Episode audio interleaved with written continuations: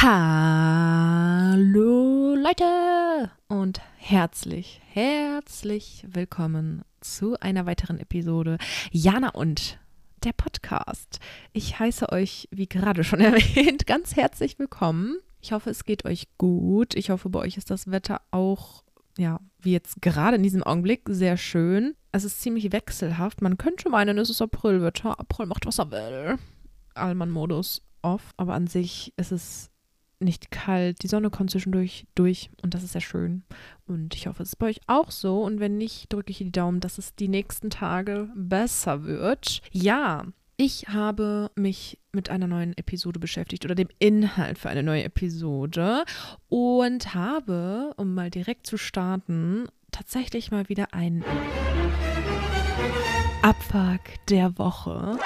Man mag es kaum glauben. Ich habe das Gefühl, ich habe diese Kategorie schon ewig nicht mehr befüllt, beziehungsweise hatte keine Themen, die dort reinpassen. Aber jetzt ist mir was zu Ohren gekommen, von dem ich berichten möchte, weil ich es irgendwie wirklich einfach nur bescheuert finde. Und das ist der Schriftzug im ZDF Fernsehgarten und dieser löste Entrüstung aus. Oh, jetzt sind wir wirklich am Level angekommen. Holy guacamole der ZDF-Fernsehgarten. Wenn mich das interessiert, Leute, dann ist aber auch Hopfen und Malz verloren. Nee, Spaß. Natürlich interessiert es mich nicht. Also kein Roast an Leute, die das gucken. Definitiv do what you wanna do. Meins ist es nur nicht und ich hoffe, dass ich niemals in das Alter komme, dass ich das gucke. Aber da hat es mich das Clickbait doch äh, gecatcht und ich wollte wissen, was ist im ZDF-Fernsehgarten denn passiert? Was ist geschehen? Ich dachte, es wäre vielleicht äh, irgendwie etwas in Richtung Gendern und äh, Sexualität und so, aber ich äh, wurde eines Besseren belehrt. Und ich zitiere hier einmal einfach den gesamten Beitrag von T-Online. Der hat nämlich alles ganz gut zusammengefasst, genau das, was ich nämlich wissen wollte. Seit Anfang Mai begrüßt Andrea Kiewel die ZDF-ZuschauerInnen wieder allwöchentlich zum Fernsehgarten. Und dort gab es diesmal etwas ganz Besonderes zu feiern: die 600. Ausgabe der am längsten laufenden Live-Open-Air Unterhaltungssendung der Welt, wie verkündet wurde. Kurzer Kommentar, das muss ich sagen, ist schon krass, also Respekt, aber es ist auch eine sehr große Zielgruppe, die dort angesprochen wird, und zwar die älteren Menschen unserer Gesellschaft. Gut, weiter im Artikel. Das sollte auch über die TV-Bildschirme hinaus jeder wissen.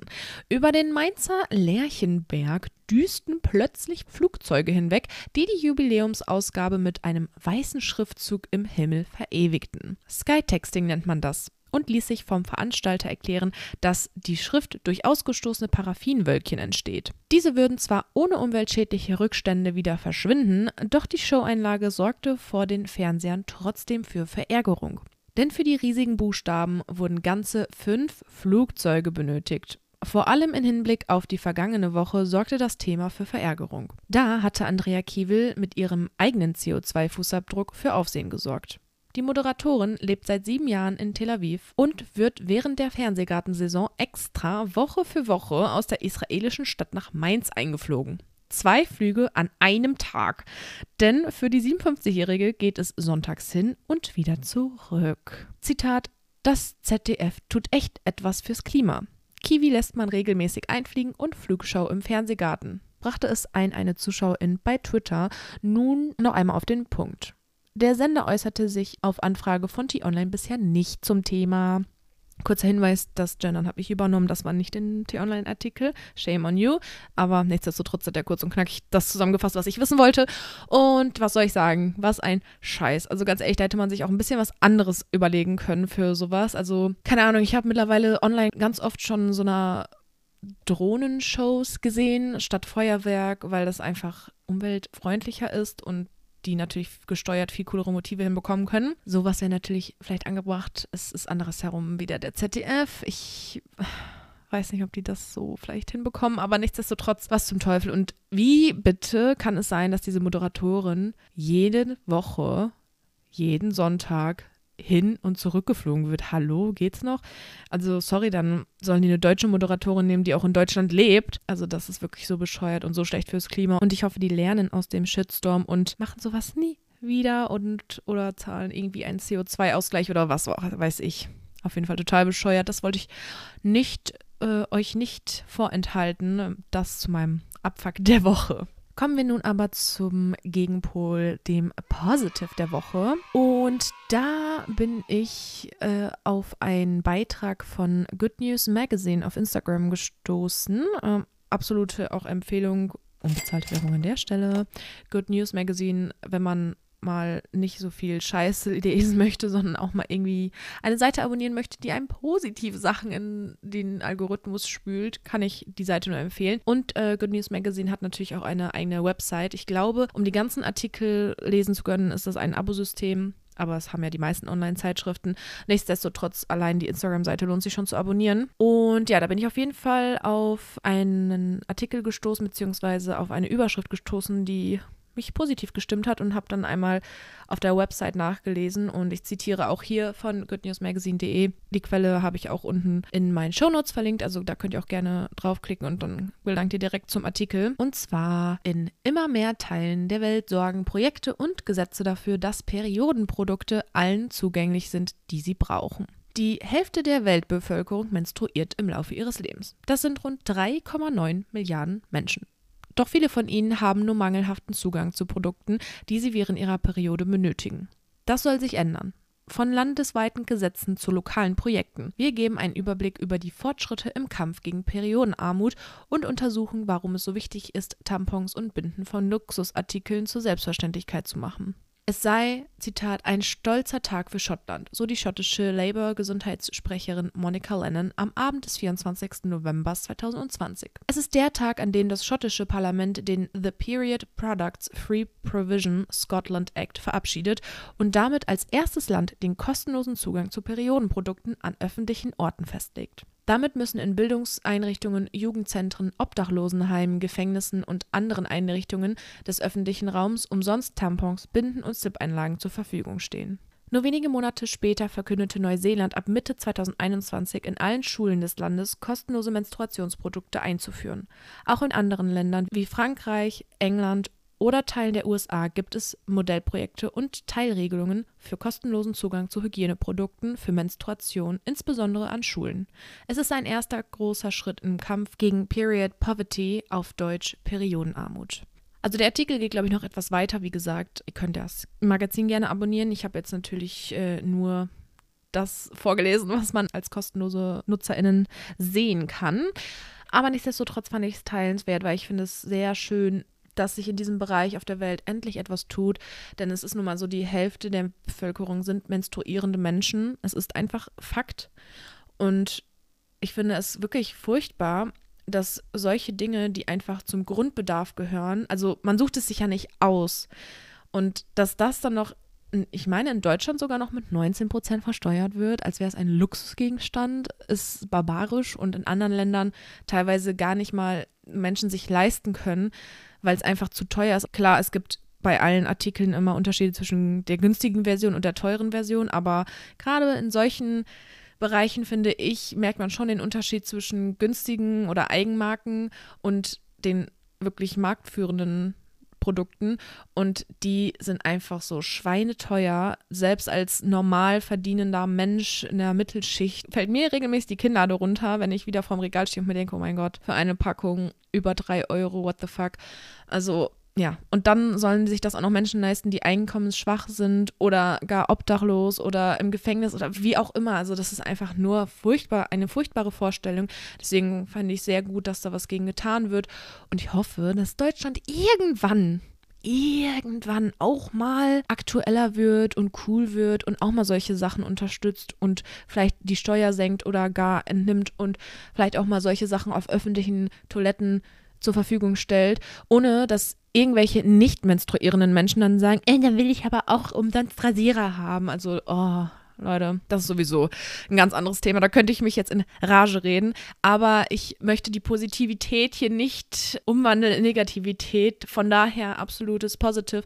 Finde ich super. Ich hoffe, wir hören in den nächsten Wochen, Monaten und Jahren von immer mehr Ländern und Teilen wie in, US in den USA oder Kanada oder was weiß ich was, die solche Sachen unterstützen, verbreiten und dass es eventuell in ein paar Jahren vielleicht auf der ganzen Welt so aussieht. Das wäre doch schön. Ein Song Roast habe ich in dieser Woche nicht, aber ein Song Hype habe ich in der Tasche. Äh, keine Ahnung, ich kann gerade nicht formulieren. und zwar den Song Lass los von Frink oder Fringe oder Frink. keine Ahnung, wie man ihn ausspricht. Ist auf jeden Fall ein deutscher Künstler. Geschrieben wird der F-R-I-N-C. Und der Song war auch in meinem Release-Radar, wenn mich nicht alles täuscht. Oder Mix der Woche. Ich bin mir nicht sicher. Auf jeden Fall in einer von meinen Spotify-Playlists. Unbezahlte Werbung an der Stelle. Und eigentlich ist es nicht so krass mein Stil, aber irgendwie gibt dieser Song mir einfach Sommer-Vibes. Also es ist Sprechgesang, Gesang mit so einem leichten, wie soll man sagen, so ein Sommerbeat, vielleicht schon Richtung Reggae. Ich weiß nicht genau, wie ich es beschreiben soll. Auf jeden Fall ganz entspannt und ja, den kann man ganz gut mal laufen lassen im Sommer oder wenn das Wetter generell sonnig ist. Ihr könnt ihn ja gerne mal hören. Ansonsten kann ich wie immer nur empfehlen, auch auf meine Instagram-Seite zu gucken. Da habe ich nämlich auch das Story Highlight Song Hypes. Da sind alle meine Song Hypes.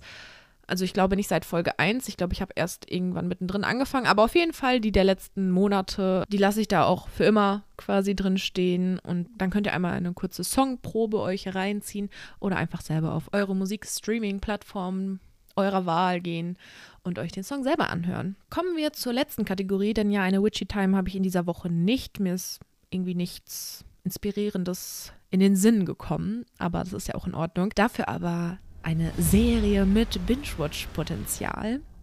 Und zwar die Serie The Umbrella Academy. Und die ist mir irgendwie in der Letz letzten Woche irgendwann einmal eingefallen. Ich führe tatsächlich eine Liste mit allen Serien, die ich bis jetzt vorgestellt habe, damit ich mich nicht dopple. Und die Serie ist mir in den Sinn gekommen und dann dachte ich mir mal, die habe ich bestimmt schon vorgestellt, aber habe ich noch nicht.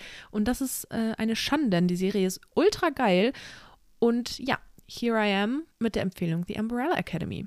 Am 1. Oktober 1989 wurden unter mysteriösen Umständen 43 Kinder geboren. Ihre Mütter waren am Morgen des Tages noch nicht schwanger.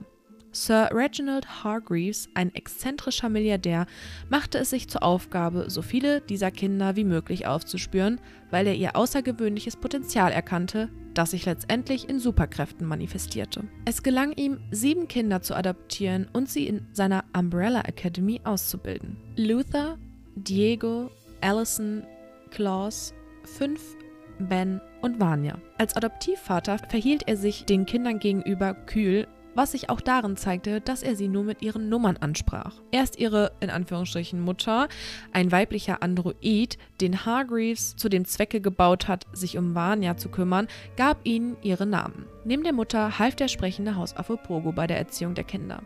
Die Serie umfasst bisher zwei Staffeln mit insgesamt 20 Episoden und am 22. Juni, also diesen Jahres logischerweise, erscheint die dritte Staffel und wir freuen uns schon so, oh mein Gott. Also es hört sich jetzt ein bisschen crazy an, so mit dem Androiden und dem Affen. Es spielt schon, also die beiden Charaktere spielen natürlich schon eine Rolle in dieser Serie, ist ja klar, sonst werden sie ja nicht erwähnt. Aber lasst euch bitte nicht davon abschrecken, weil würde ich das hören, weil ich bin eigentlich überhaupt nicht so ein Fan von sowas, äh, würde ich mir auch denken, what the fuck.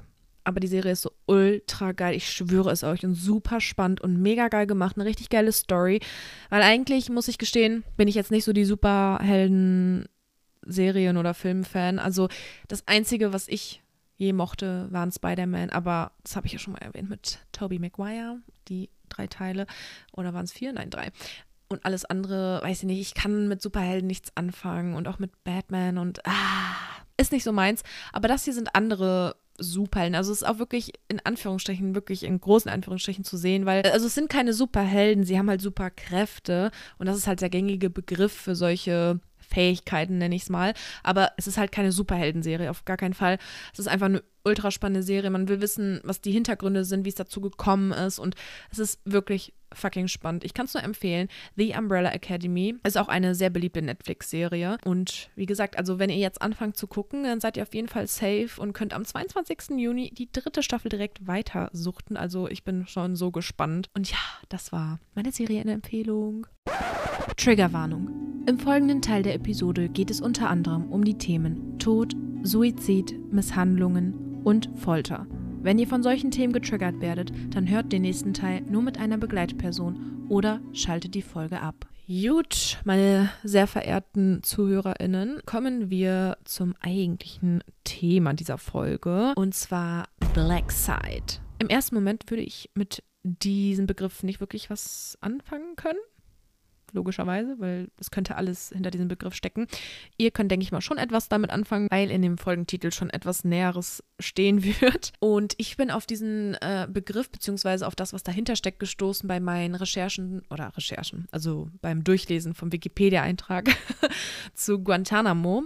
Und ich fand es ziemlich spannend und ja, es schließt so ein bisschen an die Guantanamo-Folge an, beziehungsweise Guantanamo wird ja auch öfter noch thematisiert. Nichtsdestotrotz ist es ein eigenständiges Thema und ich finde es einfach krass und möchte es gerne mit euch teilen und dachte mir, das passt doch eigentlich gerade ganz gut in die Content-Line. Und ich würde einfach mal sagen, ich fange mit den allgemeinen Themen an. Auch hier habe ich eigentlich alle Infos zum Glück von Wikipedia übernehmen können, weil der Artikel schon sehr gut aufgebaut war. Ich habe ein paar Teile weggelassen, wie die rechtlichen Geschichten, die sind sehr ähnlich wie bei Guantanamo und ich finde die meistens ziemlich trocken, ehrlich gesagt, aber ich habe auch die Quellenangaben in meiner Folgenbeschreibung, also wenn ihr es nochmal selber durchlesen wollt oder ihr richtig geil auf die rechtliche Lage seid, gönnt euch und guckt selber nochmal nach. Und wir starten jetzt erstmal mit den Allgemeininfos. Der Begriff Black Site oder Black Sites, zu Deutsch schwarze Anlagen, Sagen bezeichnet geheime Gefängnisse, die von den USA betrieben werden, aber außerhalb deren Staatsgebiet liegen und offiziell nicht existieren. Der Begriff wurde von den US-Geheimdiensten und später nach dem öffentlichen Bekanntwerden dieser Einrichtungen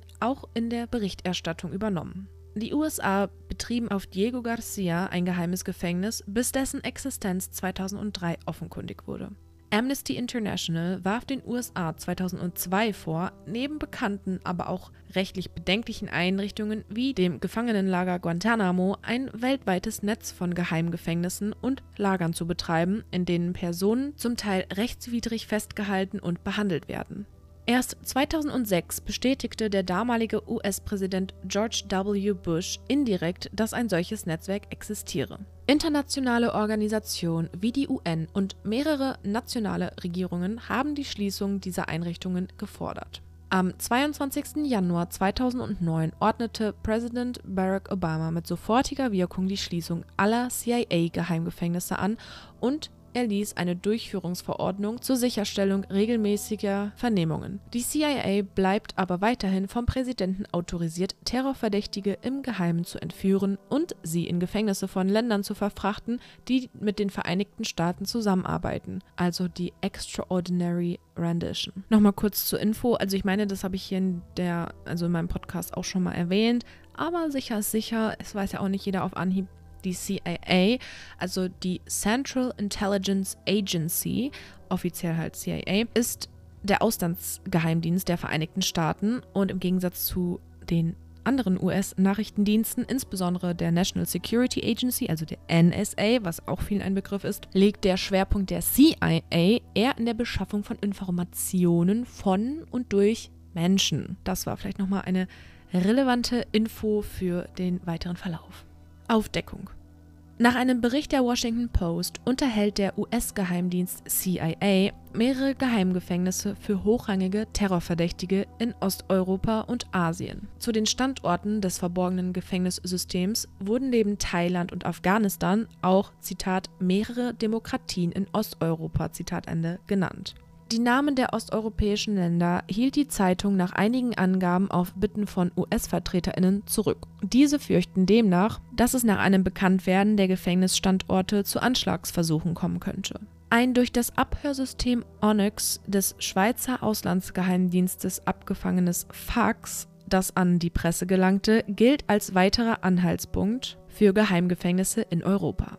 Nach dem Inhalt des von der ägyptischen Botschaft versendeten Papiers sind 23 Personen in einem Geheimgefängnis in Rumänien inhaftiert. Weitere Anlagen, die diesem Zweck dienen, befinden sich in der Ukraine, dem Kosovo, Bulgarien und Mazedonien.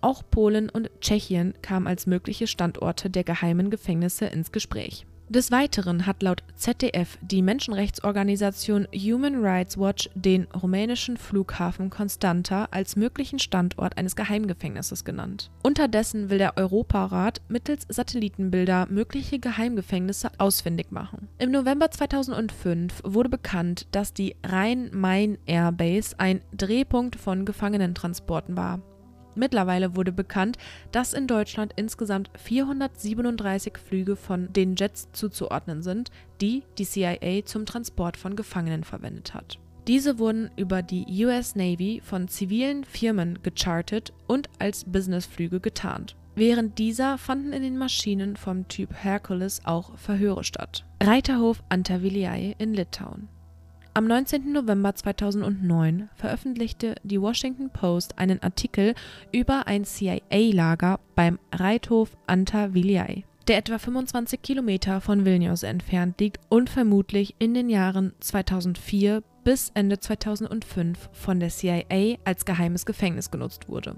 Im März 2004 sei das Gelände von der US-Firma Elite LLC gekauft worden. Diese Firma war im US-Staat Delaware, in Panama und in Washington DC registriert. Alleiniger Aktionär dieser Firma sei die Star Finance Group and Holdings Incorporated gewesen, die ihren Sitz in Panama hatte.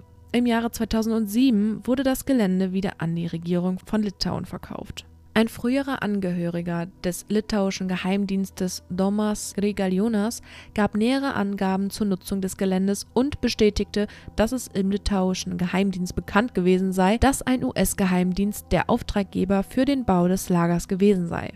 Im November hatte der US-Sender ABC berichtet, dass in dem Lager acht Gefangene festgehalten wurden.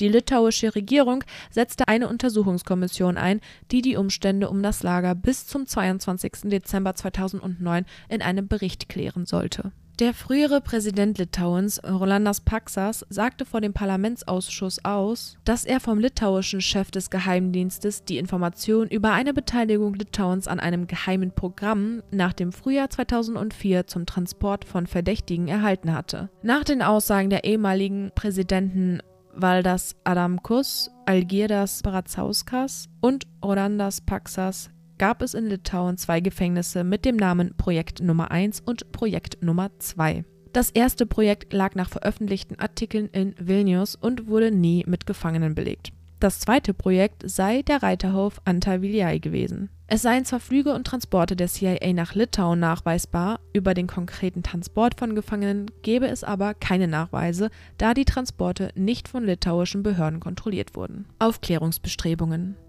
auf diese Medienberichte hin hat sich nun die US-Kommission eingeschaltet. Man werde die Berichte prüfen, versicherte ein Sprecher von EU-Justizkommissar Franco Frattini in Brüssel. Dabei handle es sich um eine, Zitat, heikle Angelegenheit, denn die EU habe keine direkten Kompetenzen in diesem Bereich. Der US-Senat hatte sich aufgrund dieser Berichte eingeschaltet und forderte Aufklärung über geheime Gefängnisse der CIA im Ausland. Am 28. November 2005 teilte die US-Regierung mit, dass sie gegenüber VertreterInnen aus Europa Stellung zu Fragen bezüglich der vermuteten Praxis nehmen wolle. Dies geschah, nachdem der britische Außenminister Straw im Namen aller EU-KollegInnen förmlich und offiziell in Washington anfragte. Stellungnahmen als Reaktion auf die Vorwürfe äußerte sich US-Außenministerin Condoleezza Rice in der Ukraine. Es sei bediensteten Menschen des Landes ab sofort verboten, Gefangene grausam zu behandeln. Das gelte weltweit. Die Verpflichtungen aus der Konvention gelten für US-Bedienstete, wo immer sie sind, egal ob in den Vereinigten Staaten oder außerhalb der Vereinigten Staaten. Bisher erstreckt sich das Verbot nur auf US-Gebiet. Von US-Behörden autorisierte Befragungstechniken und Zitat kreative Verhörmethoden wie Waterboarding und allgemeine weiße Folter waren nach der Sprachregelung der Bush-Regierung jedoch keine Folter, sodass ihrer weltweiten Anwendung durch US-Bedienstete nichts im Wege stand. Zuvor hatte der damalige Sicherheitsberater Stephen Hadley versichert, dass, wenn es Geheimgefängnisse gäbe, die Behandlung der Gefangenen rechtlich gesehen unbedenklich wäre. Zitat: Zweifelhafte Befragungstechniken, Zitat Ende, wurden durch US-Verteidigungsminister Donald Rumsfeld persönlich in verschärfter Form autorisiert. Er hat ebenfalls Gutachten in Auftrag gegeben, die die Rechtmäßigkeit der Anwendung durch den US-Präsidenten George W. Bush legitimierter Verhörmethoden bescheinigen. Der amerikanische EU EU-Botschafter Clayton Boyden Gray geht nach eigenen Worten mit der Thematik der Geheimgefängnisse, Zitat, gelassen um, da sie nach US-Recht völlig legal seien und die Behandlungsweisen der inhaftierten Person nicht unter die US-Definition von Folter und Unmenschlichkeit fallen. Die Praxis, Gefangene für härtere Maßnahmen nach zum Beispiel Syrien zu fliegen, wird nach CIA-Agentin Melissa Boyle Mail nicht als illegal, sondern lediglich als außergesetzlich angesehen. Verdächtigte Personen unter rechtlich zweifelhaften Umständen außerhalb der USA zu verhören, sei auch schon vor dem 11. September 2001 üblich gewesen, wenn auch mit 70 Personen in geringerem Umfang. Im Jahr 2005 waren von schätzungsweise 3000 Menschen die Rede, die von der CIA ohne Gerichtsverfahren festgehalten wurden. Die Menschenrechtsorganisation Reprieve schätzte im Jahr 2008, dass 27.000 Personen in von den US-Behörden betriebenen Geheimgefängnissen festgehalten werden. Ein US-Bundesrichter hat mittlerweile angeordnet, dass die Namen der Guantanamo-InsassInnen veröffentlicht werden müssen. Bis heute wurde unter einem Vorwand jedoch nur eine unvollständige Liste veröffentlicht. Sinn der Black Sites ist neben dem Wegsperren der Personen auch der Gewinn von Informationen. KritikerInnen behaupten jedoch, dass Erkenntnisse nicht nur nach rechtlicher Lage schwerlich zu gebrauchen sind, sondern sich zum Teil auch nachträglich als falsch herausstellten. So gestand Ibn al-Scheich al-Libi, dass er falsche Informationen angegeben habe, um den Verhören zu entgehen. Diese wurden jedoch mit als Gründe für Notwendigkeit der Operation Iraqi Freedom angeführt. Nachforschungen der EU haben inzwischen ergeben, dass auf ihrem Territorium Menschen systematisch von der CIA entführt und in folternde Länder transportiert wurden. Dies geschah in einigen Fällen auch mit Wissen oder sogar Beihilfe der nationalen Regierungen. Bulgarien, Slowakei und Ungarn distanzieren sich von den Vermutungen, dass sich in ihren Ländern Geheimgefängnisse befinden würden. Der tschechische Innenminister František Bublan gab jedoch zu, dass die US-Regierung angefragt hatte, ob sie Verdächtigte in Tschechien festhalten dürfe. Dieser Anfrage habe er jedoch nicht entsprochen. Rumänien und Polen wiesen die jeweiligen Vorwürfe auch zurück, obwohl speziell bei diesen Ländern die Vorwürfe am konkretesten sind.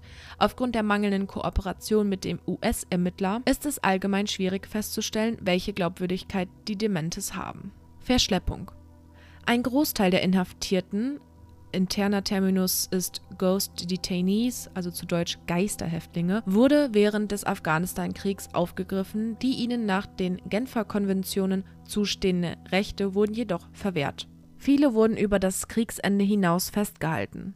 Nach Kriegsende kam es außerdem weltweit zu Verhaftungen von Personen, die als Verdächtige auf CIA-Fahndungslisten standen, unter ihnen auch viele Minderjährige. Teilweise beharrt die US-Regierung trotz anderslautender vorliegender Geburtsurkunden auf der Volljährigkeit der Inhaftierten, um sich der Kritik von Menschenrechtsorganisationen zu entziehen. Nachforschungen der EU haben ergeben, dass alleine in Europa mindestens 100 Personen verschleppt wurden. Oft wussten die jeweiligen europäischen Staaten von den Vorgängen oder haben die Entführungen sogar unterstützt wie viele der geschätzten 3000 zumindest nicht rechtmäßig festgehaltenen Personen durch Entführungen und nicht im Rahmen von Kampfhandlungen aufgegriffen wurden, ist unklar. Europäische Staaten, in denen Verschleppungen nachweislich stattgefunden haben, sind neben Italien auch Mazedonien und Schweden. In den USA ist die Entführung eines kanadischen Bürgers dokumentiert in Afghanistan in Anführungsstrichen jagen Marines zusammen mit Milizen der lokalen Warlords mutmaßliche Anhängerinnen der Taliban. In der Praxis setzen die Stammesfürstinnen die Kontrollen eher als Schikanen gegen Angehörige anderer Bevölkerungsgruppen ein, die festgenommen und verschleppt werden. Die Gefangenen werden missbraucht und bezüglich aller Regeln des Islams entehrt. So müssen sie sich beispielsweise entkleiden und werden nackt fotografiert Dabei werden mitunter Gegenstände in den Anus eingeführt und Geschlechtsteile berührt. Jedem inhaftierten Menschen wird eine Nummer mit Datenblatt zugewiesen. Bei konkreten Verdacht kann ein Weitertransport nach Guantanamo erfolgen.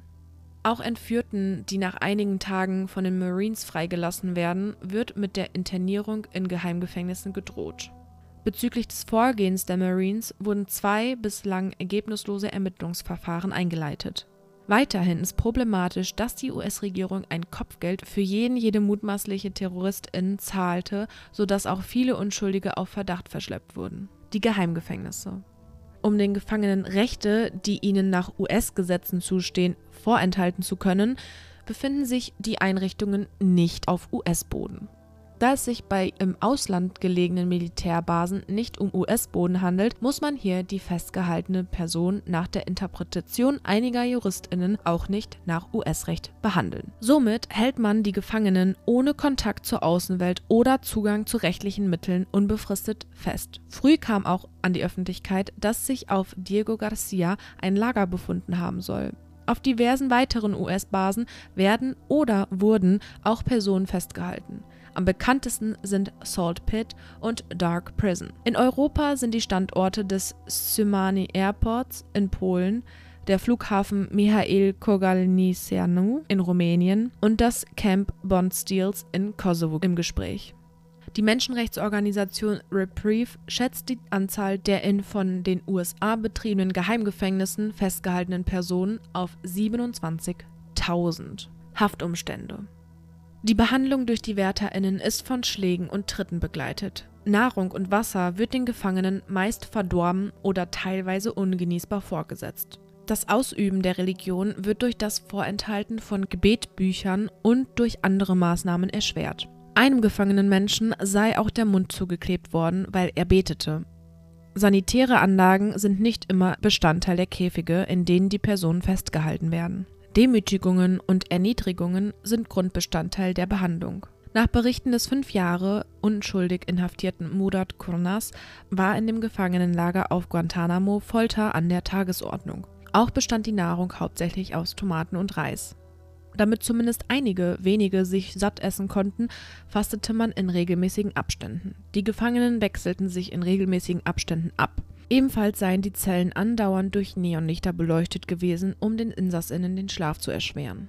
In Camp Nama, einem ehemaligen Folterkeller Saddam Husseins, der von der DIA, Defense Intelligence Agency, also Geheimdienst des US-Militärs, genutzt wurde, war die Mentalität der Agentinnen erkennbar.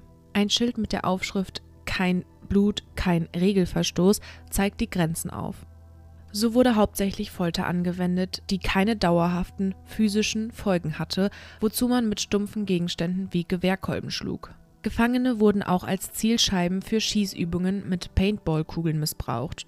Die Task Force 6 bis 26 betrieb die Einrichtung unweit des Flughafens von Bagdad auch nach dem Abu Ghraib-Skandal weiter und unterlag dabei nach Berichten der New York Times keiner politischen Kontrolle.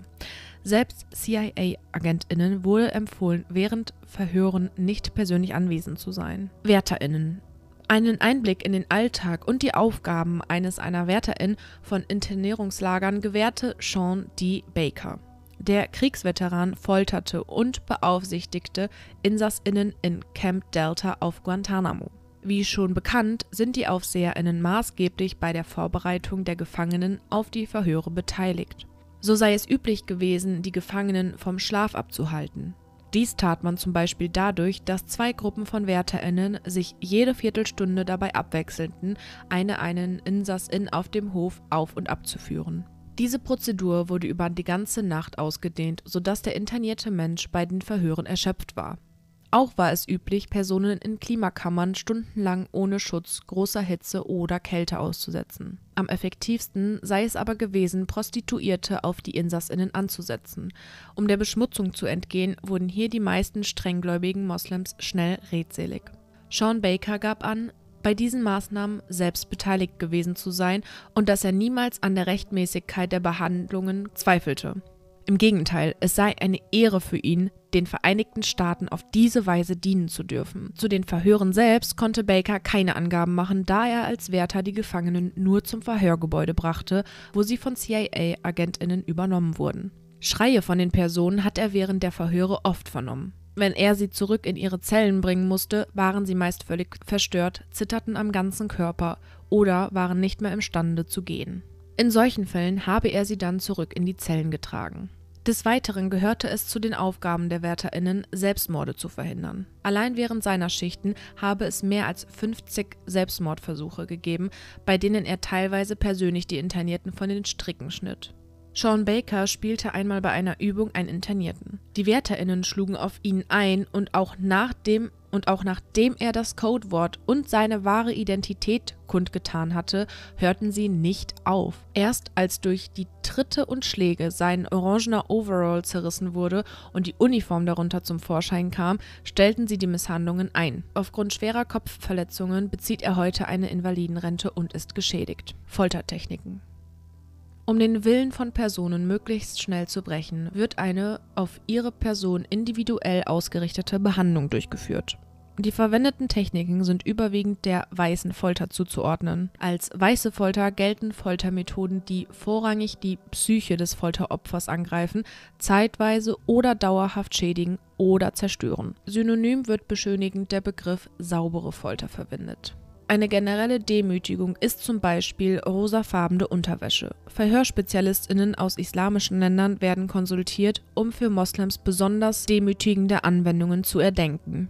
So wird zum Beispiel berichtet, dass auf Guantanamo Prostituierte Gefangene mit ihrer Menstruationsblutung besudeln oder Gefesselte sexuell stimulieren.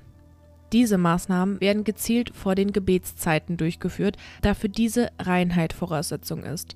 Nach angeblich von Donald Rumsfeld genehmigten Verhörtechniken wurde in Guantanamo der Insasse Katani Ende 2002 über 54 Tage lang misshandelt. So musste er sich nackt von einer Frau verhören lassen, Frauenunterwäsche anziehen und Hundekunststücke an einer Leine vorführen. Die sensorische Deprivation oder auch Reizentzug ist eine für die Öffentlichkeit sichtbare angewandte weiße Folter.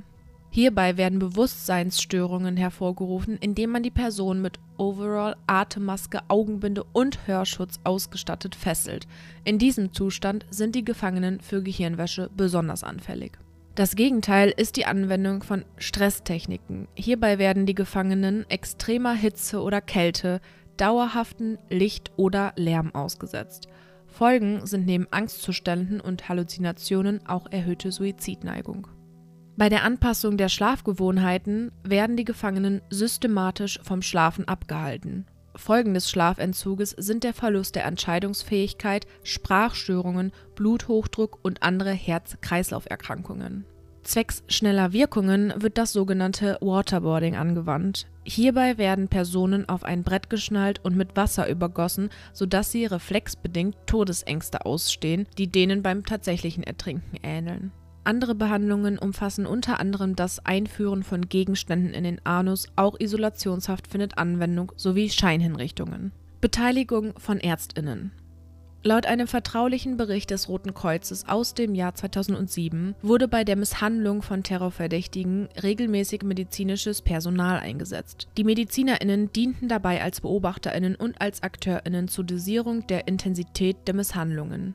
Nach einem Bericht des New England Journal of Medicine sind US-Ärztinnen an der Entwicklung effektiver Foltertechniken beteiligt. Nach einem Artikel des Spiegel weigern sich inzwischen jedoch Ärztinnen und Psychiaterinnen, sich weiterhin an diesem menschenverachtenden Treiben zu beteiligen. Die Lücke wird von Psychologinnen ausgeführt, deren Dachverband die American Psychological Association ihre Beteiligung durch die nationale Sicherheit gerechtfertigt. Manche Mitglieder haben daraufhin ihre Beitragszahlungen eingestellt, mit Austritt gedroht oder eine Online-Petition zur Beendigung der Kooperation mit dem Militär gestartet. Outsourcing Falls man durch die in US-Gefängnissen angewendeten Methoden nicht die erwünschten Ergebnisse erhält, ist auch die Überstellung der Gefangenen in Gefängnisse befreundeter Geheimdienste, die härtere Methoden anwenden, nicht unüblich. Namentlich sind dies Länder wie Syrien, Jordanien und Usbekistan. Aussage der US-Regierung hierzu ist, dass die Personen nach den Gesetzen des Landes behandelt würden. Aus der Perspektive der Opfer sieht das so aus, Zitat, er sei an den Genitalien mit Elektroschocks gefoltert und an den Armen und Beinen aufgehängt worden. Und in seiner Zelle habe kniehoch schmutziges Wasser gestanden. Zwei andere Verdächtige, die in Abwesenheit zum Tode verurteilt worden waren, wurden hingerichtet. Zitat Ende. Er wisse auch von zwei Fällen, in denen Häftlingen zu Tode gekocht worden seien. Zitat Ende. Widerstand der Gefangenen. Als Reaktion auf die inhumanen und unzumutbaren Zustände innerhalb der Geheimgefängnisse protestierten die Inhaftierten überwiegend durch Hungerstreiks und Selbstmordversuche. Wenn man Nachrichtenmeldungen verfolgt, scheint die Anzahl derer, die die Nahrungsaufnahme verweigern, zwischen einem Fünftel und der Hälfte der Gefangenen zu schwanken. Einige wenige befinden sich auch schon seit Jahren im Hungerstreik. Zwangsernährung ist somit ein gängiges Mittel, um die betreffenden Personen am Leben zu halten. Auch Selbstmorde sind allgegenwärtig. Bereits in den ersten sechs Monaten versuchten 32 Insassinnen, sich ihr Leben zu nehmen. Die US-Regierung versucht dies zu vertuschen, indem sie in den Statistiken die Selbstmordversuche nicht mehr als Selbstmordversuche, sondern, Zitat, selbstverletzendes Verhalten aufführt. Teilweise werden Selbstmordversuche auch erst nach mehrjähriger Verzögerung bestätigt.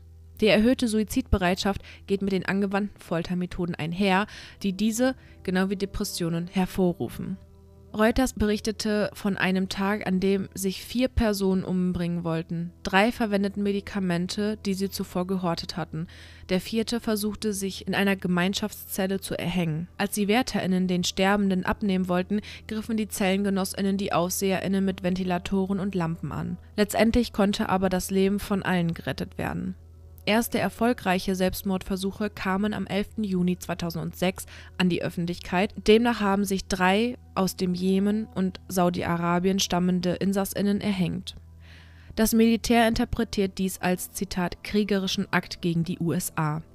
Ein tragischer Umstand ist, dass die drei Unwissenden kurz vor der Entlassung standen. Es wurde nie Anklage erhoben. Zuvor hatten sie sich schon an Hungerstreiks beteiligt. Permanent verschwundene Personen. Im Jahr 2006 veröffentlicht ein Zusammenschluss von sechs Menschenrechtsorganisationen, darunter Amnesty International und Human Rights Watch, eine Liste mit 36 Personen, die entweder erwiesenermaßen oder mit hoher Wahrscheinlichkeit von US-Behörden unter Terrorverdacht gefangen gehalten wurden und die in Anführungsstrichen verschwunden seien.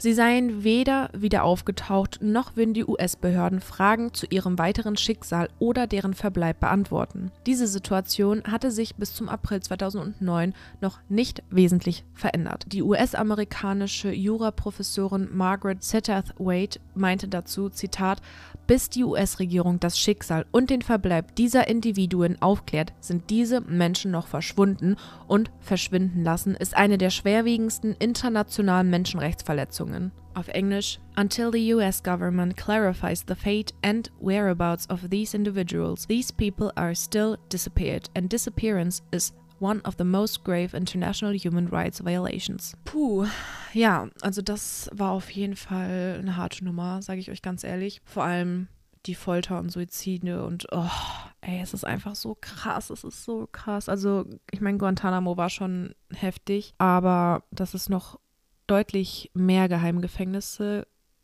gibt, gab, wie auch immer. Und das auch noch hier in Europa, also sehr nah oder vielleicht sogar in Deutschland selbst, man weiß es ja nicht genau, finde ich schon wirklich erschreckend. Und irgendwie, also es wundert mich nicht, dass Amerika so einen Dreck am Stecken hat und so eine Scheiße baut, weil man es irgendwie erwartet von Amerika, auch allein aus irgendwie Hollywood-Filmen und Serien und sowas, solche Sachen. Irgendwie wundert es einen nicht, aber irgendwie auch schon. Also die Sachen, die dort gemacht werden, wenn man wirklich sich das vorstellt, dass das halt keine Science-Fiction oder irgendwelche fiktionalen Geschichten sind, sondern die Realität und da wirklich echte Menschen so etwas ertragen müssen und echte Menschen, und zwar die WärterInnen, so eine Scheiße machen und diese AgentInnen der CIA. Es ist so heftig. Und ich frage mich auch echt, ob es auch solche Geheimgefängnisse aus Deutschland heraus gibt oder in Deutschland und die deutsche Regierung so einen Scheiß abzieht mit irgendwelchen KriegsverbrecherInnen, wobei ich mir nicht, also ja, die USA mischt sich ja immer viel in Kriege ein. Ich weiß nicht, ob Deutschland da so aktiv irgendwie aus Afghanistan irgendwelche Menschen herholt, um sie zu quälen und irgendwelche Informationen zu bekommen. Also ich kann es mir irgendwie nicht vorstellen. Andererseits, es heißt nicht umsonst Geheimgefängnisse und GeheimagentInnen. Also es ist schon krass. Oh, vor allem das mit den Suizidversuchen. Also ich finde es einfach so heftig. Stellt euch mal vor, es ist so schlimm in dieser Einrichtung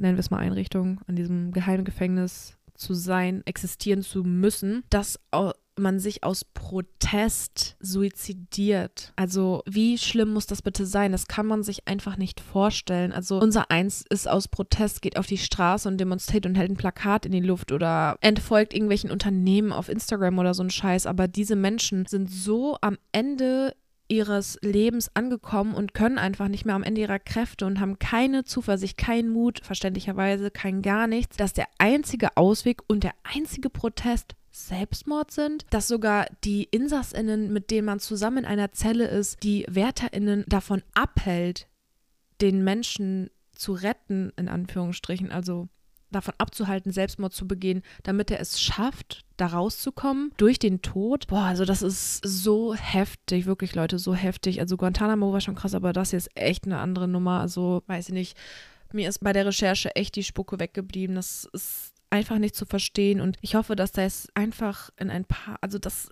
dass es einfach das nicht mehr gibt, aber ich glaube, das kann man in dem Sinne nicht verhindern.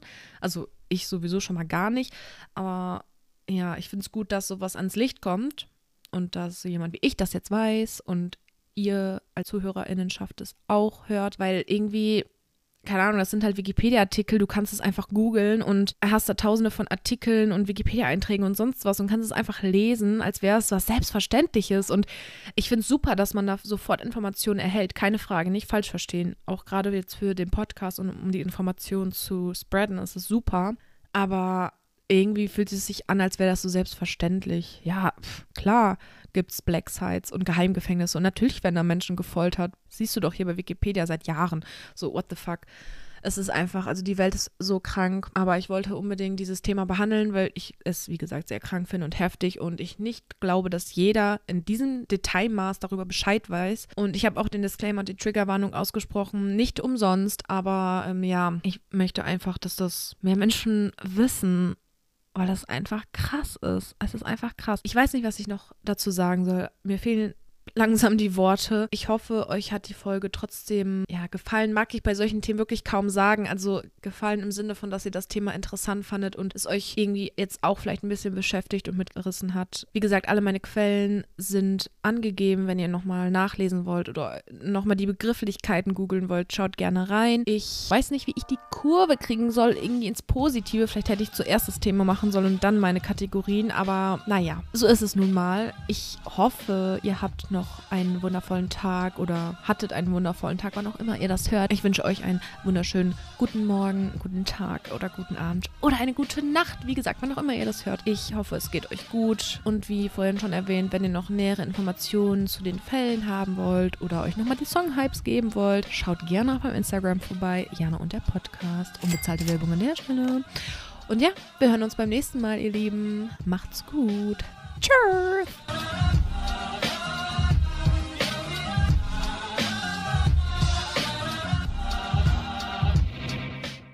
Outtakes. Piu, piu, piu, piu.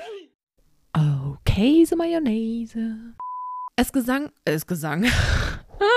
es gesang ihm. Loser. Und Vanya. Und Vanya. Und Vanya. und Vanya. Und Vanya. Und Vanya. Im ersten Moment würde ich mit diesem Begriff nationale Regi Regierungen, meine Fresse, chartet, nicht geschartet. Skr, skr. Der tschechische Innen Warlords Warlords Abu Ghurair